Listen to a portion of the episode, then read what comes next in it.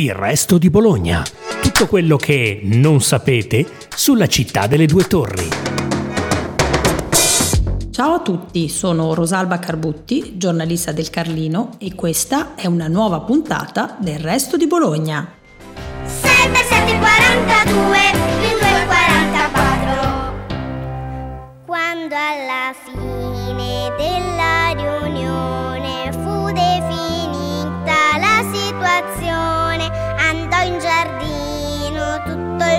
plotone Mandare i nostri figli all'asilo nido oggi ci sembra la normalità.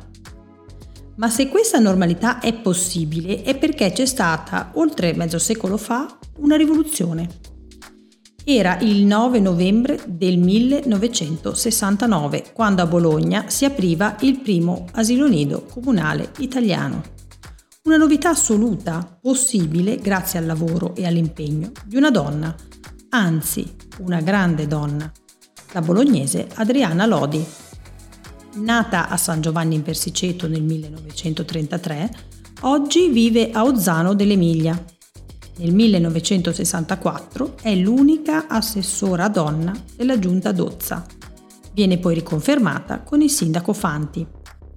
Nel 1969 entra in Parlamento con il Partito Comunista Italiano e vi rimane per 23 anni. A Bologna, quando è una giovane assessora di 36 anni, mamma di un bimbo Marco, fa costruire il primo asilo nido nel 1969. Prima c'erano solo gli Omni, opera maternità nazionale italiana, istituita dal fascismo. L'alto valore sociale e umano dell'azione che l'opera maternità ed infanzia svolge in ogni parte d'Italia. Spazi destinati ai più poveri, in cui si offriva ai piccoli un po' di cibo e poco altro, molto diversi dai nostri asili nido. Ma per Adriana bisognava fare molto di più.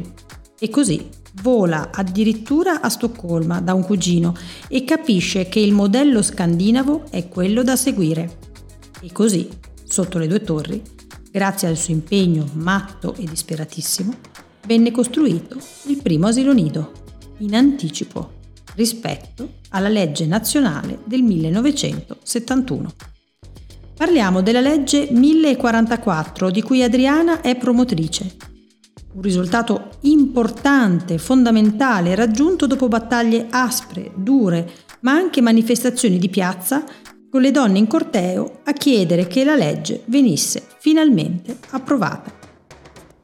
In un video prodotto dal Dipartimento di Scienze dell'Educazione dell'Università di Bologna, in occasione della laurea honoris causa in pedagogia di cui verrà insegnita dal nostro Ateneo nel 2019, intervistata dalla professoressa Tiziana Pironi, racconta la sua rivoluzione. Questa nostra campagna per gli asili nido ha creato un clima tale in città di attesa e di speranza al punto tale che un consigliere comunale socialdemocratico che era in commissione con me eh, viene da me e dice ascolta Adriana c'è un signore che vorrebbe parlarti. Si chiamava Patini. Allora dice guardi io ho deciso che offro la costruzione di un asilo nido al comune di Bologna.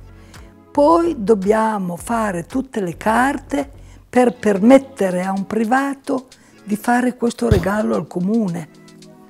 Quindi mettiamo insieme tutte le documentazioni possibili e immaginabili e quindi si comincia a costruire questo asilo nido. Ma non ci sono solo gli asili nido. Adriana Lodi partecipa anche alla chiusura delle scuole speciali e delle classi differenziali, aprendo di fatto le scuole pubbliche anche ai bambini con disabilità. Praticamente un'altra rivoluzione. Una delle battaglie più forti che ho condotto, per la quale ho fatto anche una conferenza stampa che riuscì anche molto bene, è stata per la chiusura dell'istituto Neiros. Era una scuola statale, quindi una scuola che però ospitava solo i bambini che avevano delle difficoltà psichiche, cioè loro entravano in tutte le scuole, non è che facevano una selezione, e sceglievano quelli che dovevano essere i bambini da mandare nelle classi differenziali o quelli da mandare nelle scuole speciali. Faccio questa conferenza stampa per dire che l'Istituto Neiros deve essere chiuso perché non serve per la riabilitazione di nessun bambino. Oggi che Adriana Lodi è nonna, gli asili nido sono realtà, pur con le tante disparità tra nord e sud, che cosa resta delle sue battaglie? Ce lo spiega Isabella Conti, sindaca di San Lazzaro, che ha fatto degli asili nido gratis una delle sue bandiere. Adriana Lodi è l'emblema dell'innovazione sociale, applicata con metodo, con passione e tanto studio. Lei ha saputo comprendere le dinamiche sociali che stavano costringendo le donne a rimanere relegate al ruolo di mogli e madri eh, in un'epoca nella quale poi i bambini non erano percepiti come creature in grado di apprendere, di assorbire insegnamenti positivi per la loro formazione psichica, intellettuale, ma come delle piccole creature, dei piccoli eh, quasi eh, pupazzi da, da accudire.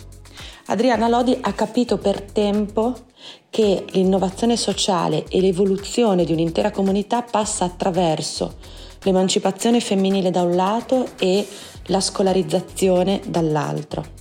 È stata coraggiosissima nel momento in cui ha saputo squarciare il velo della vergogna delle famiglie che avevano all'epoca bambini con disabilità, perché questo era uno stigma sociale per l'epoca, negli anni, negli anni 50-60, e ha saputo riconoscere loro piena dignità, inserendoli all'interno del contesto scolastico e quindi riconoscendo loro piena dignità di persone, di individui. In questa battaglia lei ha saputo portare con sé una, eh, e far crescere una consapevolezza collettiva attraverso mobilitazioni di piazza, parlando con le donne, facendo capire loro l'importanza di queste misure.